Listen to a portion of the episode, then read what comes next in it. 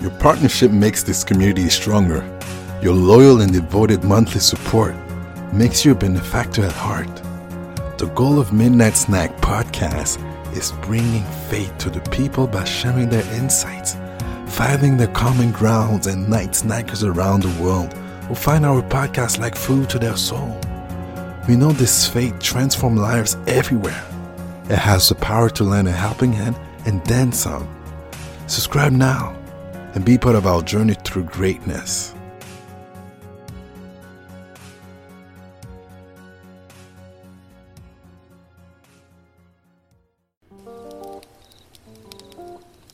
All right, people, this time on Midnight Snack.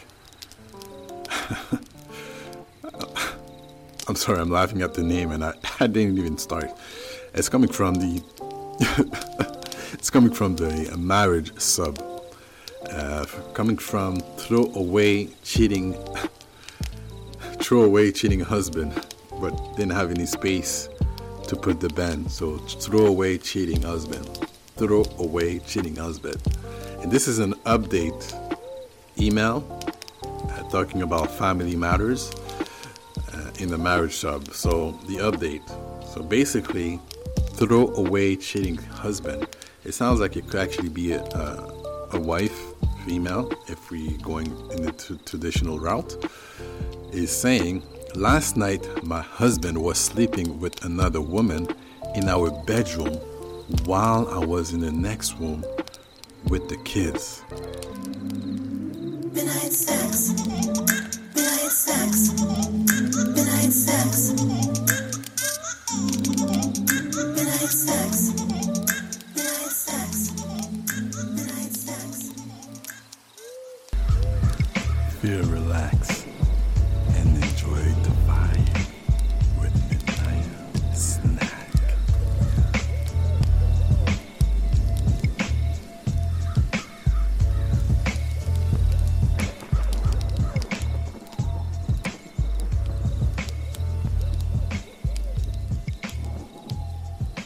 Following program contains mature subjects.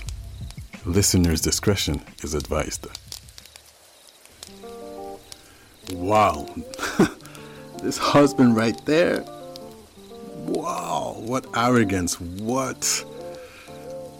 What arrogance. And, and, the, and the other woman, who is she? That's fucked up. Really, it is. Uh, let's let's hear let's hear about this story. we want to know. We want to know. After going through all the comments, I realized that I needed to do better for my kids. I stopped telling myself that I needed to stay until they were older. We went to the closest shelter and it was full beyond capacity. The other one is far from here, so we ended up having to go to a cheap motel. I know it's a small step, but it's a step nonetheless. Anything is better than subjecting my children to abuse. I have been put in contact with the relevant people in terms of figuring out the living situation.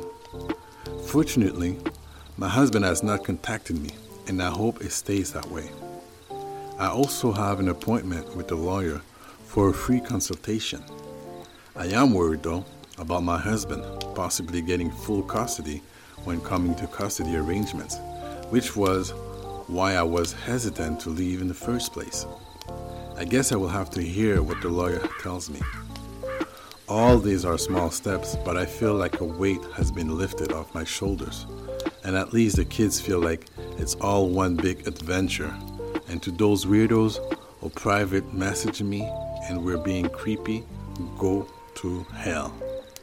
And to the ones who also texted me just to tell me that I was probably in a dead bedroom, that's why my husband is cheating. I hope all, all that made you feel better about yourself. It might not look like it, but my kids and I are going to be okay. Yes, you guys will. Um, I was actually hoping about a bit of the background story for this comment, but definitely an asshole. Uh, I mean, it's one, it's one thing to cheat, but to cheat in the next room while your wife is in either getting your kids ready for, for night and sleeping with another woman, that's That's fucked up, bro. Bro, uh, if I can find that story, I will I will read it to you guys. If if not, well, it was uh, it was definitely uh, even the aftermath was great to read.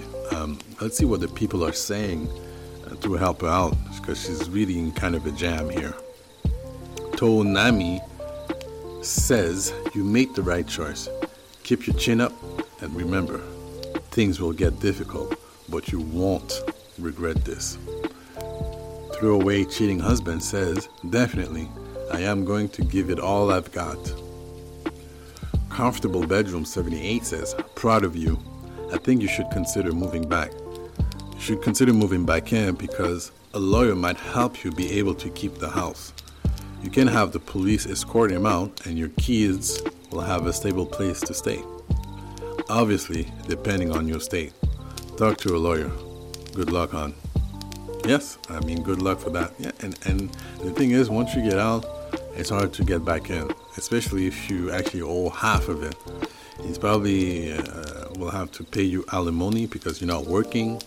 Uh, we'll have to decide who keeps the house. So most of the time, uh, the woman keeps uh, the kids, and they give you the time to actually get a job, and he pays alimony. I mean, the husband was cheating, right? So otherwise, AB 3571 says, or depending what country she is in, yeah, okay, that is true. We don't know. We're assuming that she's in the United States. She may not be here. She may be in England, right? Or she may be uh, elsewhere, Bangladesh. Who knows? Um, not American, don't care. Says, this is extremely brave on your behalf. Extremely brave. It is so hard to change.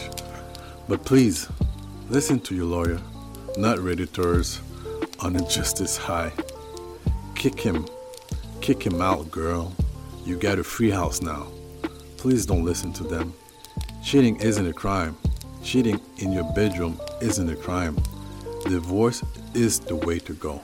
And your lawyer will definitely get your money and a property, but your lawyer will.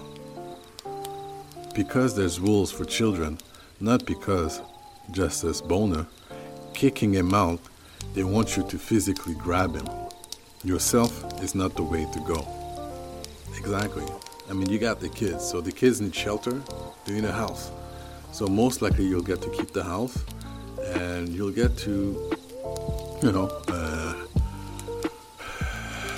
better, better surrounding for yourself, a better beginning.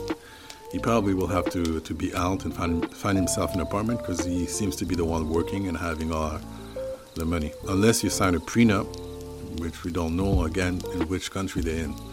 Let's see what uh, otherwise AV3571 is saying. US editors are mostly suggesting she get clarification on her rights. Bringing some bitch into the marital home isn't a crime. However, minors live in the house could be an issue. Bringing a bitch. I don't know. I mean, because we don't know about the other story, guys, so uh, I'll try to find it. Poverload237 says, May I suggest something if it hasn't been suggested before? Please go through and write down all details of his drinking, his refusal to pay for the things in the home, including food, literally every single detail you can think of. If you're not sure if it means anything, write it down anyways. Include as much info as possible, including dates, times, etc. Bring this to your lawyer, and this will greatly help during the custody portion. My ex husband is an alcoholic and was terribly abusive to me. I have full custody now of all my kids and I am in the process of revoking his parental rights. Writing every single thing down helped me a lot. I'm glad you're safe, and I understand what you're going through, but please believe me. When I say it, when I say it, it will get better. It will get better. Please reach out to me if you need anything, even just a friendly ear or somebody who's been there. Heart. Yeah, good. Good, you see? Now, that was great. It was greatly written. Poverload 237 is, uh, 237 is right. She is right. We have um, Booth the girl saying, As a former criminal, family law paralegal dates and times are important, but if you can provide screenshots, even better. Even text to other people. For example, texting your sister that he spent all his money on alcohol and there's none left for the kids, and etc. If the texts are vague, write a concise narration about what happened on that date. Keep it short. Even dot points work well. Put it all in a ring binder so your lawyer can read it and easily put it into the brief. Keep in mind, your lawyer is likely legal aid by the sounds of it, and they don't have a lot of free time. Make it easy for them. Show up to court proper and prepared. You know, proper code clothes, keep it civil, and nothing revealing. It's winter in US, so a nice sweater and slack is perfect. If you have a suit jacket, it's nice. Even better. Keep makeup minimal and modest. No harsh eyeliner or lipstick. Very natural and matronly. It's sexist, I know, but it is what it is. Get into a shelter and then into emergency accommodation. The shelter will also likely, you know, to help you find work if you don't have it already. Keep all your pay stubs neatly organized and receipts of everything you buy, especially for the kids. Look through the bank statements regularly. Make sure everything can be accounted for. If your husband is an alcoholic, this will not be the case for him, so it will be to your advantage. Also, figure out who your personal references are going to be, not family. I suggest kids, coaches, teachers, etc. Anyone who can see and attest to the fact that you are the main caregiver. Good luck. You can do this. You are a good mother. Yes. All right. Booth, the girls. Uh, those two last comments were great. Great, um, great advices. Uh, and I hope things are going better for you. Uh, this was a sad story. I was looking for the juicy part of it where the husband actually slept with the other one. I know. Uh, I'm an asshole for actually wanting to read that. But hey, hopefully things will get better for them, uh, especially for the sake of the kids, and get the house. And hopefully he wasn't late on the payments of the mortgage, so that way your house is not being, you know, pawned, taken away from you guys by law. All right, folks. This was Midnight Snack, and it's just more than pillow talk.